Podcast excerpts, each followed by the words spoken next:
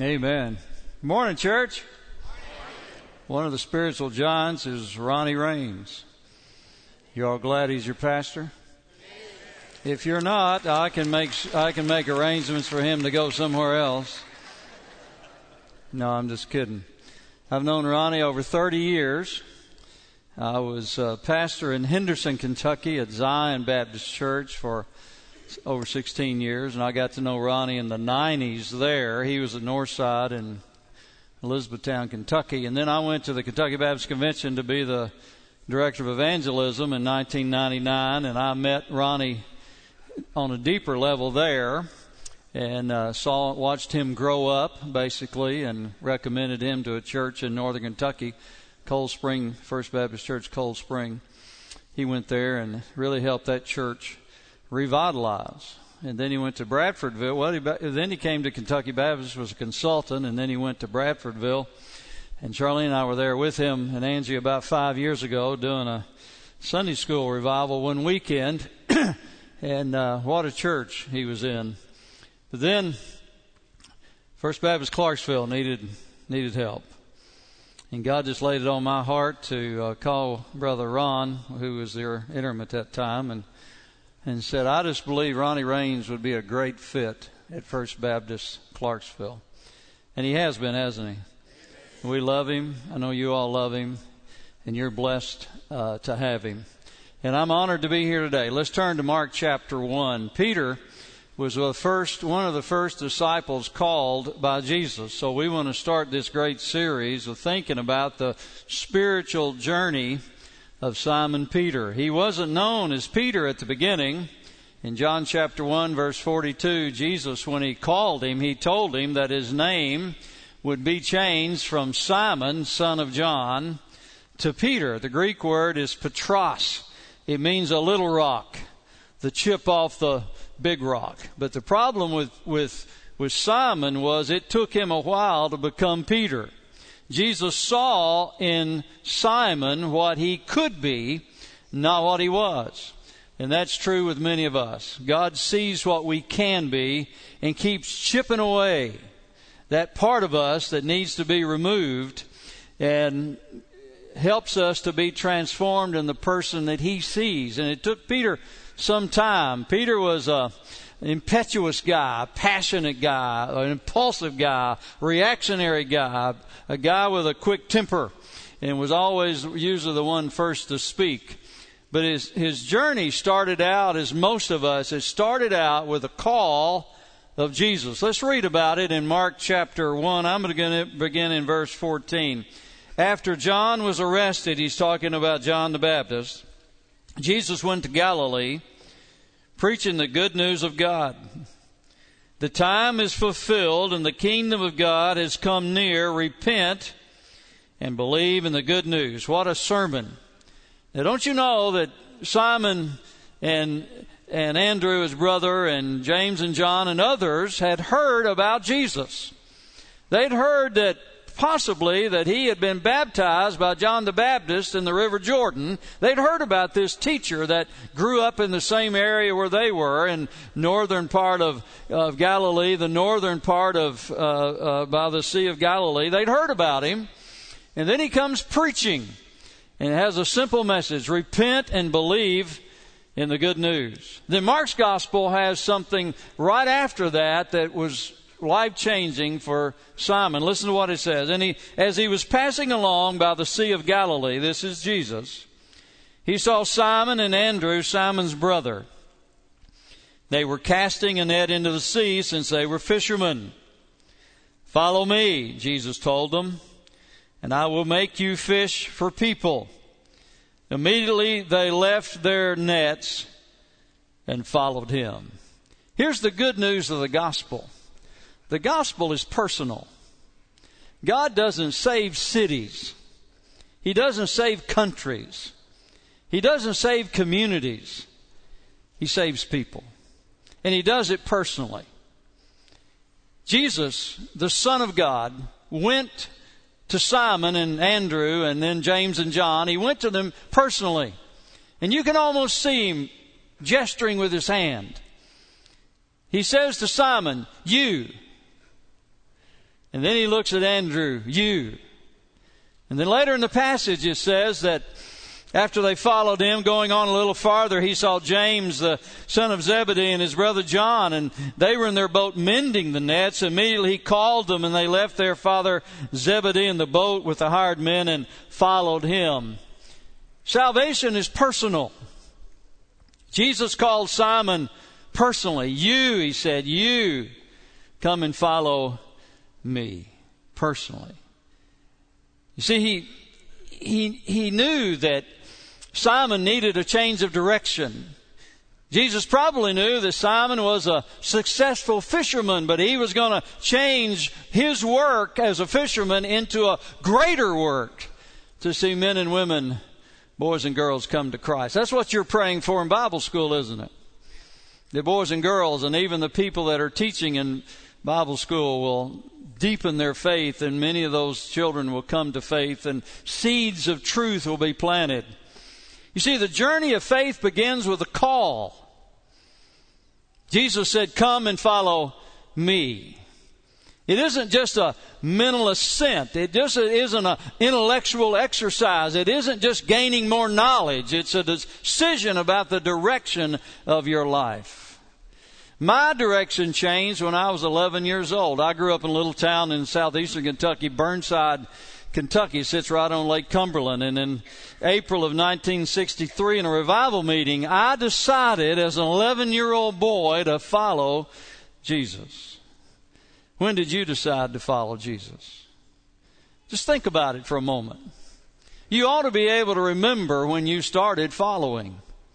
Maybe you were a child like me, or maybe it was older in life. You were a teenager, maybe a young adult. Some of you came to, to faith late in life, but you ought to be able to reach back and touch that time when you started following Jesus. It was life changing for Simon, and Jesus had told him, You're going to become Petros, you're going to become a different person, but he wasn't there quite yet.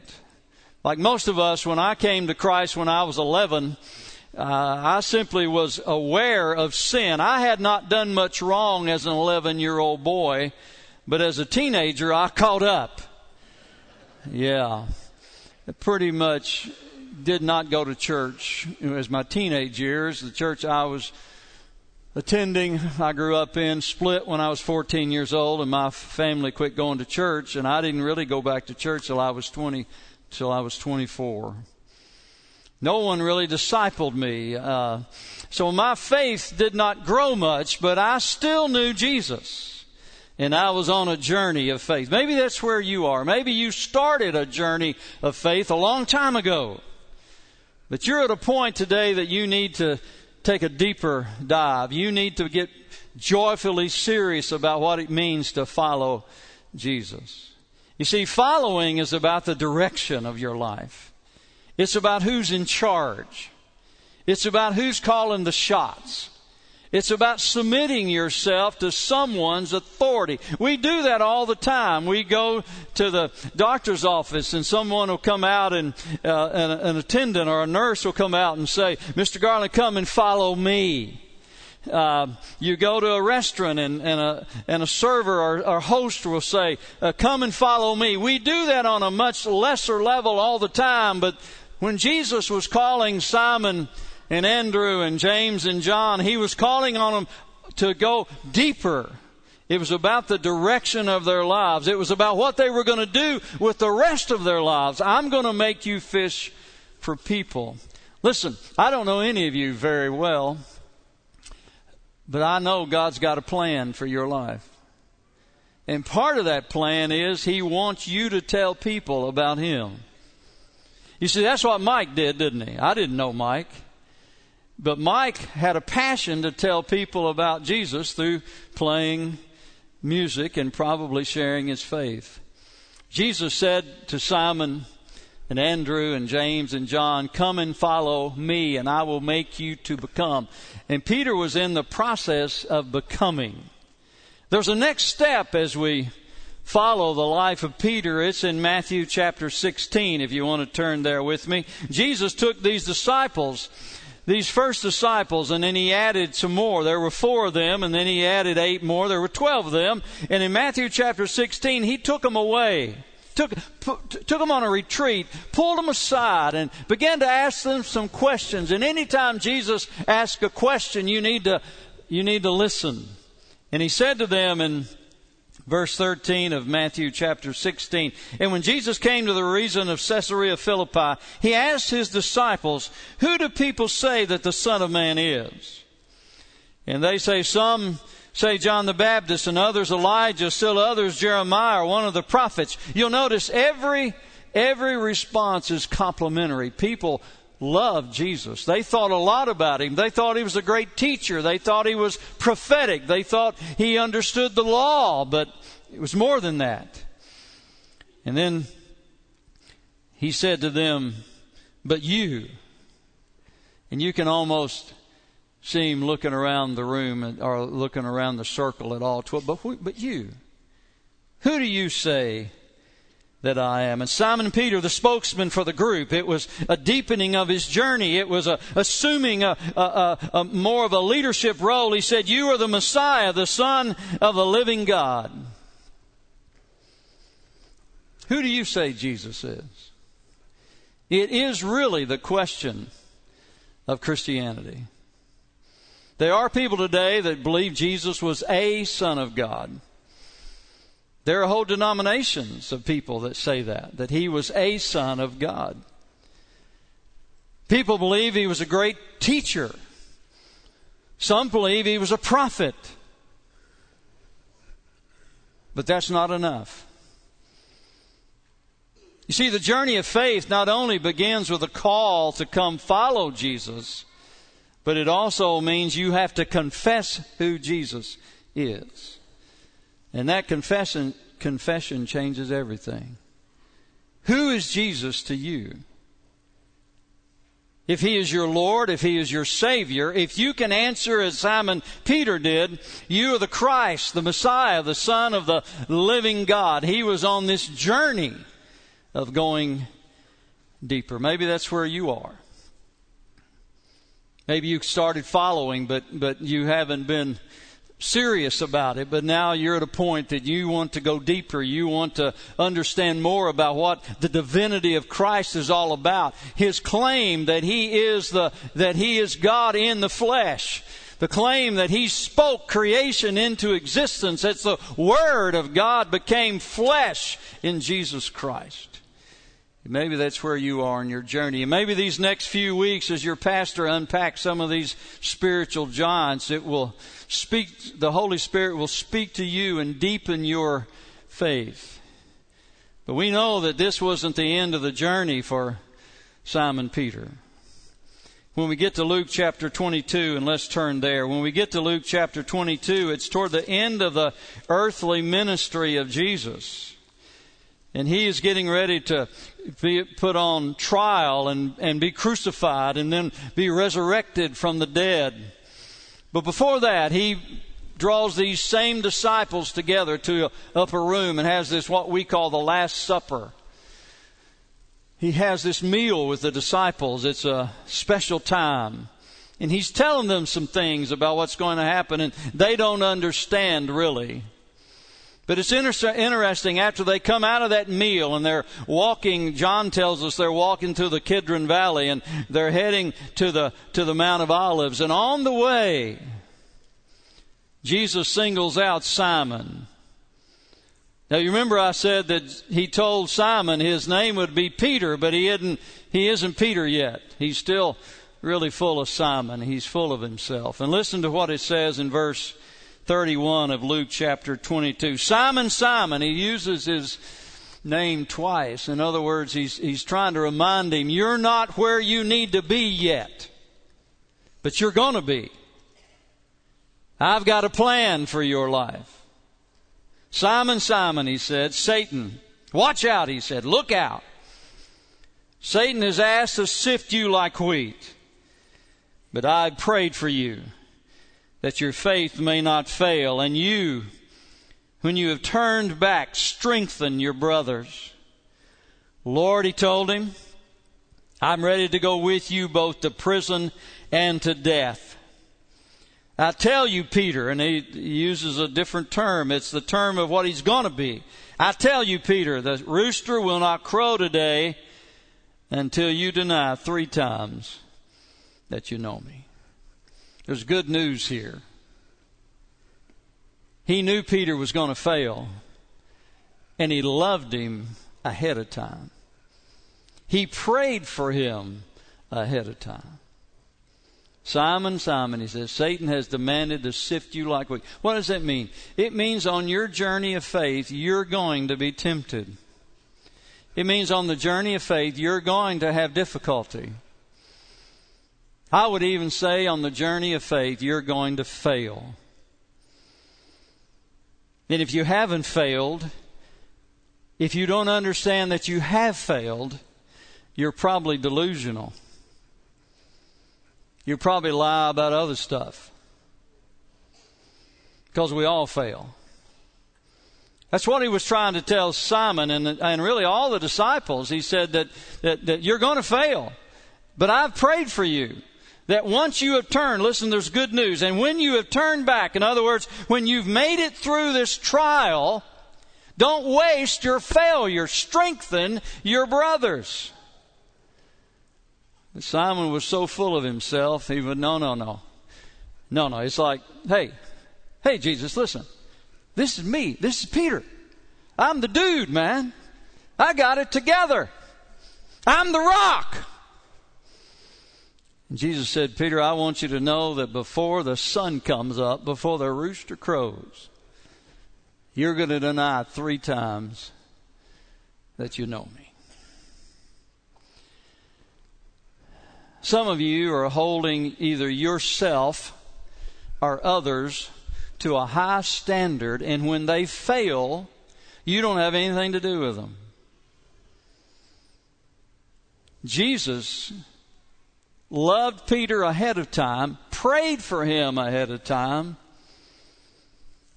and loved him in a way that only Jesus can love us when we fail. Maybe those people in your family or those people around you that are di- having difficulty. Maybe your own life. Maybe you need to understand the grace and the mercy of God. I'm a recovering alcoholic. I haven't drank alcohol since February the 15th, 1976. I was 24 years old. Before that, for about five years, I thought they was going to quit making alcohol, so I just thought I'd drink it all. So when I got my life right with God, when He began to speak to me as a 24 year old young man, I'd go to church and I began to pray for the Lord. First, I asked the Lord to take to take alcohol away, which He did. Praise God. But then I began to ask him to show me his plan for my life. And I'd go to Beacon Hill Baptist Church in Somerset, and every time the preacher would stand to preach, the Holy Spirit would say to me, That's what I want you to do. Well, I'm a graduate civil engineer from the University of Kentucky. I hope you all don't hold that against me being down here in Tennessee country or Austin Peay or whatever your persuasion is. But I, I was an engineer. I didn't want to be a preacher. And so what I decided to do, I thought I would hide in the service. So in 1976, women had big hair. Took about a can of hairspray to get bouffant. I mean, it's big. So I found the woman with the biggest hair and I just decided to sit behind her. I thought I'd hide from the Holy Spirit. And Brother Gambrel was the preacher's name. He stood up that morning and split that woman's hair right down the middle. And God kept saying to me, That's what I want you to do. I want you to preach my word. So on Easter Sunday, 1976, in a cantata service on Sunday night, I walked down the aisle of Beacon Hill Baptist Church and took Ansel Gambrel's hand, and I said, You ain't to believe this. He said, God's called you to preach. I said, How'd you know that? I want to tell you, Jesus Christ changed my life. But my struggle was I had lived such a debased life for about six years that I didn't think I could go into ministry. I didn't think I was worthy to be a preacher. And you know what I came to understand? I am not worthy. Listen, church, there's nothing good in me but Jesus. Amen. Left to myself, I am a sinner on my way to hell. But with Jesus, I'm telling you, He changed my life. Has He changed yours? You see, you may have failed. Peter failed. You're going to fail. But the deal is, are you going to live in your failure? Are you going to fall down and stay down? Or are you going to allow Jesus Christ to pick you up as he was trying to do with Peter? Peter did fail. If you read the story, he failed. Listen to what it says in verse 54. They seized him, that is Jesus, and led him away and brought him to the high priest's house. Meanwhile, Peter was following at a distance. They lit a fire in the middle of the courtyard and sat down together, and Peter sat among them. And when a servant saw him sitting in the firelight and looked closely at him, she said, This man was with him too. But he denied it. Woman, I don't know him. After a little while, someone else said to him, You are one of them too. Man, I am not, Peter said. That's two. And another, about an hour later, another kept insisting this man was certainly with him since he's also a Galilean. But Peter said, Man, I don't know what you're talking about. And immediately, uh, while he was still speaking, a rooster crowed. Then the Lord turned and looked at Peter, and Peter remembered the word of the Lord, how he had said to him, Before the rooster crows today, you will deny me three times. And he went out and wept bitterly. Failure. Don't you know from this day on, the rest of Peter's life, every time he heard a rooster crow, he remembered his failure? Don't you know? He remembered his failure. But I'm telling you, the good news of the gospel is failure is not God's final word. If that were true, I wouldn't be here today. If that were true, some of you wouldn't be here today. You see, if we, if we left Peter there, if we left him at the end of this passage having failed Jesus, it would be a sad story indeed, and there'd be no good news of the gospel. There'd be no transformation of the Holy Spirit. There'd be no change in a person's life. But I stand before you today to tell you that Jesus Christ is in the business of, of overcoming our failure. Isn't that good news? I'm telling you. We meet, we meet Peter in Acts chapter 2.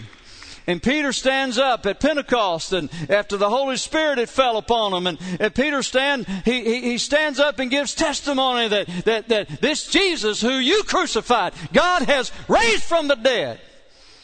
And he gave an invitation, the same invitation that Jesus gave. Repent and believe in the good news. And guess what? 3,000 people got saved. What in the world happened to Peter?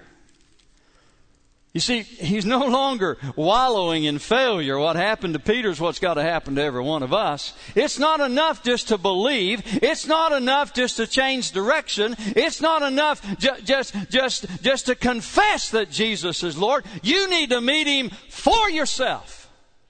And that's what happened to Peter. He came to know Him personally. Look at John chapter 21. Oh my, what a, what a story. In John chapter 21, Jesus has been resurrected. He's appeared to the disciples. Thomas wasn't there. And, and, and, and, so eight days later, he comes back and, and appears to Thomas. And Thomas says, If I don't see the nail print in his hand and put my hand in his side, I will not believe. But Jesus comes. The risen Christ is so gracious. He comes to Peter and says, Here, he comes to Thomas and says, Here, Peter, here, here, Thomas, put your put your, your, your hand, your finger in my hand in your place in my side. And be not unbelieving, but believing. And Thomas gives that great confession of the early church, my Lord and my God. And Peter witnessed all that. And yet he wasn't changed. Why wasn't he changed? Because he thought his failure trumped his faith. But that's not the good news of the gospel. So here's what happens in John chapter 21. Let's just read it. After this, Jesus revealed himself again to his disciples by the Sea of Tiberias. He revealed himself in this way Simon Peter, Thomas, called twin, Nathanael from Cana Galilee, Zebedee's sons, and two of the other disciples were together. I'm going fishing, Simon Peter said. What, what was he trying to do? He'd failed Jesus. He failed himself. He failed the disciples. And Peter said, Well, I'm just going to go back to what I used to do. I'm going to go back fishing. But here's the good news. When he went back to to, to fishing, Jesus was waiting on him. Listen to what the story says. We're, we're coming with you, they, they told him. They got out and went in a boat, and that night they caught nothing. When daybreak came, Jesus stood on the shore. However, the disciples did not know it was Jesus. Men, he said, you don't have any fish, do you? No, they answered. Cast the net on the right side, and you'll find some. So they did. They were unable to haul it in because of the large, num- large number of fish. Therefore, the disciple, the one Jesus loved, said to Peter, It is the Lord. When Simon Peter heard that it was the Lord, he tied his outer garment around him, for he was stripped, and plunged into the sea. But since they were not far from land, about a hundred yards away, the other disciples came in the boat, dragging the net full of fish. When they got on the land, there was a charcoal fire there with fish laying out. Bring some of the fish you've just caught, Jesus told them. So Simon Peter got up and hauled the net ashore full of large fish, 153 of them. Even though there were so many, the net was not torn. Come and have breakfast, Jesus told them. None of the disciples dared ask him, Who are you? because they knew it was the Lord. Jesus came and took the bread and gave it to them and did the same with the fish. This was the third time he'd appeared to them after he had been raised from the dead. When they'd eaten breakfast, he asked Simon Peter, Simon, son of John, Do you love me more than these? Yes, Lord, you know that I love you. Feed my lambs, he told him. The second time he asked him, Simon, Simon, son of John, do you love me? Yes, Lord, you know that I love you. Shepherd my sheep, he told him. He asked him the third time, Simon, son of John, do you love me? Peter was grieved that he asked him the third time, do you love me? He said, Lord, you know everything. You know that I love you. Feed my sheep. For every denial, there's a restoration. You see, Jesus was waiting on him. He was sitting on the, he was standing on the seashore, waiting on the disciples and waiting especially on Peter. Why? Because he wasn't done with Peter. He knew that Simon was becoming Peter and he restored him. He redeemed him. He forgave him. He redirected his life. Feed my sheep, shepherd my sheep. God's not done with you. We serve a gracious God. And the deal is, you can come to Him just like you are. I remember thinking when I was a teenager that if if I can just quit doing this, you know, the church I grew up in, they were again stuff. Do y'all understand again down here in Clarksville, Tennessee? Again, and I was again it. Y'all y'all get that? Our preacher was again it. I mean, whatever it was, you wasn't to smoke unless you was a deacon, and you did it on the front steps right before church. You didn't drink alcohol. Women didn't wear pants unless you was at home. I never quite understood that exactly. Uh, you didn't play cards. You didn't smoke. You didn't chew, and you didn't go with girls that do. So, you know, uh, I'm not sure that was true, but anyway, there was all this again stuff, and I just thought if I can not do that kind of stuff, but I thought if it was if if he was if he was against it, it must be fun, so I just thought I'd try it all. And I figured, well, I finally figured out I couldn't keep the rules. And it took me till I was 24 to realize Christianity is not about rules, it's about a relationship with a living person whose name is Jesus. And he wanted to overcome my sin. He wanted to over, he, he, he wanted there to be less of Dan Garland and more of Jesus in me. And that's my that's my deal today, you see. And I, I had to finally come just like I was. I quite, tried to quit drinking for three years, alcohol. And it just every time I'd quit, I'd come back worse. And I just finally had to come to him just like I was. And when I did, he changed my life.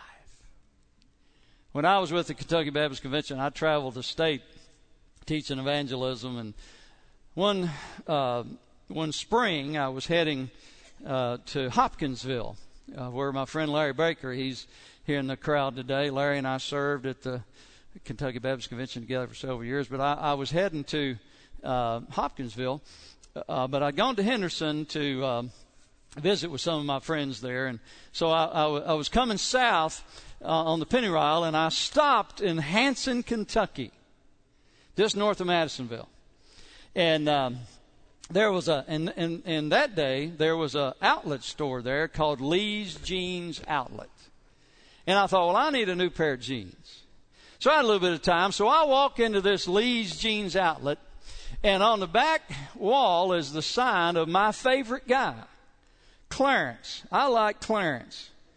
Y'all like Clarence? I don't buy anything full price. A big sign that said Clarence. So I was attracted to that sign. And there was all these round racks of blue jeans. And I thought, and they had them, they were $15. And I thought, now that's getting down to my price right there now.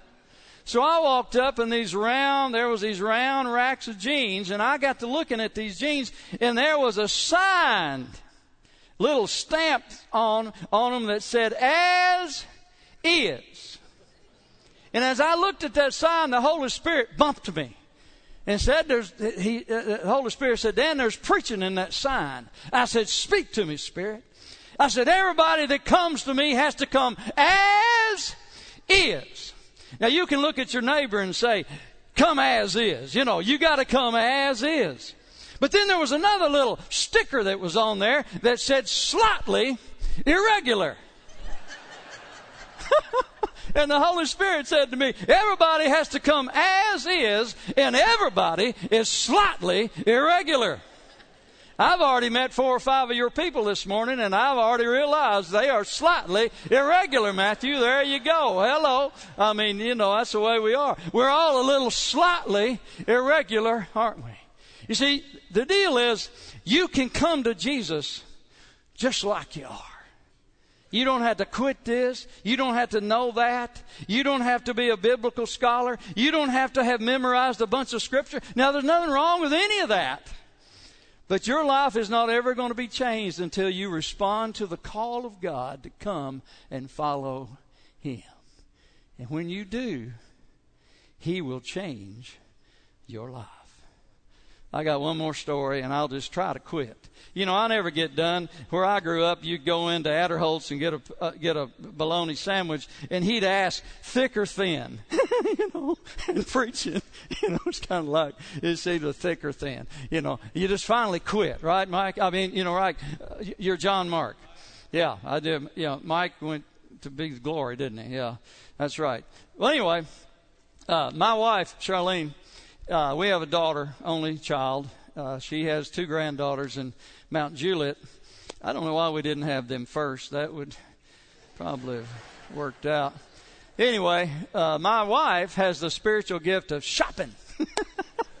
and she has passed it on to our daughter, and uh, she they're real good at it. So she was in college at Georgetown College in, in uh, outside of Lexington, Kentucky, and uh, we were living in Louisville. I was working for the Kentucky Baptist Convention. And so our daughter came home for the weekend. Now, if you got kids in college, you know why they come home. They come home to sleep, eat, get their laundry done, and what's the fourth one? Get more money.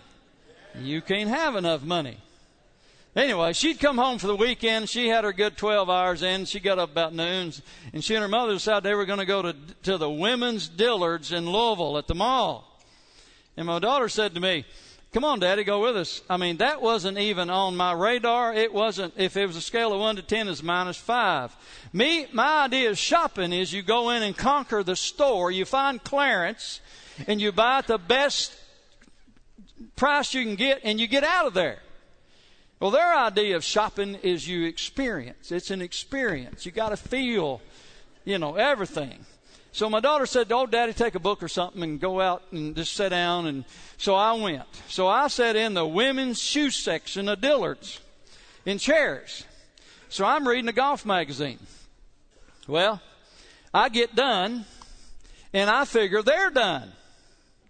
Well, I go to find them. They hadn't even got to where they was going yet. They got stuck in the purses. And my daughter says to me, "Oh, Daddy, go back and sit down." And so, okay, I don't have anything to read. Uh, the phones, I didn't have all the stuff on the phones in those days. But anyway, I walked back by this cosmetic section called Origins. And there's this sign, this chalkboard sign sitting on a needle, and it said, Come inside and find out how to right yesterday's wrongs, take care of today, and make a plan for tomorrow. I thought, Lord have mercy, what are they selling? So I walk up to the counter and I said, What's your sign about? And the woman said, Oh, that's an advertisement for a skin rejuvenation treatment. I said, Give me a big bottle. I need some of that. I walk away, and as I walk away, the Holy Spirit bumps me again and said, Dan, there's preaching in that sign. I said, Speak to me, Spirit. He said, Dan, I've got a soul rejuvenation treatment, and it's called salvation. And when you come to the cross and trust Jesus, listen, He rights yesterday's wrongs. He'll take care of today, and He'll help you make a plan for tomorrow. I tell you, we serve a good God. We serve a gracious God. We serve a loving God. We serve a forgiving God who's got a plan for your life. And I've just decided to follow him all the way to heaven. What about you? And if you haven't decided to follow him, we pray this will be the day. If you have decided to follow him, but you need to go deeper, we pray this would be your day. This church would love to have you as a member. We'd love to get you in a small group. We'd love to have someone come alongside of you and teach you more about what it means to follow Jesus. But some of you are dealing with failure today. And obviously, some of you are dealing with grief. I'm telling you, Jesus is praying for y'all. He is. He's praying for you. Just like He did Simon Peter, He's praying for you. That you will let Him take control of your life and give you that peace that passes all understanding. Let's stand to our feet as we pray together this morning. Lord Jesus. Lord Jesus, thank you for your goodness, your grace, your mercy. Thank you what you've done in my life, God, redeeming me from the pit of hell. Thank you for changing the direction of my life and leading me to a life that I could never have imagined. Leading me to my wife and just a whole new existence, Lord. Leading me to in, into the church to preach your divine, inspired, inerrant Word of God, leading you to know people like Ronnie Raines and Angie and so many godly people I've come to know through the years. For my friend Larry Baker and the way you've used him. And God, for people right here at First Baptist Clarksville, thank you for their faithfulness. Thank you for John Mark and for Pat and others that serve here so faithfully and lift up the name of Jesus. Lord, draw us to yourself today. We pray for Ronnie and Angie and other staff and for pastors all across this convention that have made their way to New Orleans. And we pray, God, that they do there will be God honoring. We pray for thy will to be done. We pray that uh, what we say and do will uh, bring honor and glory to Christ. So, Lord, thank you for your presence in this place today. And we pray that you'll draw us to yourself and speak to us personally. In Jesus' name we pray. Amen. Brother Pat's going to be here. John Mark's going to lead us. You come as we sing. Won't you come?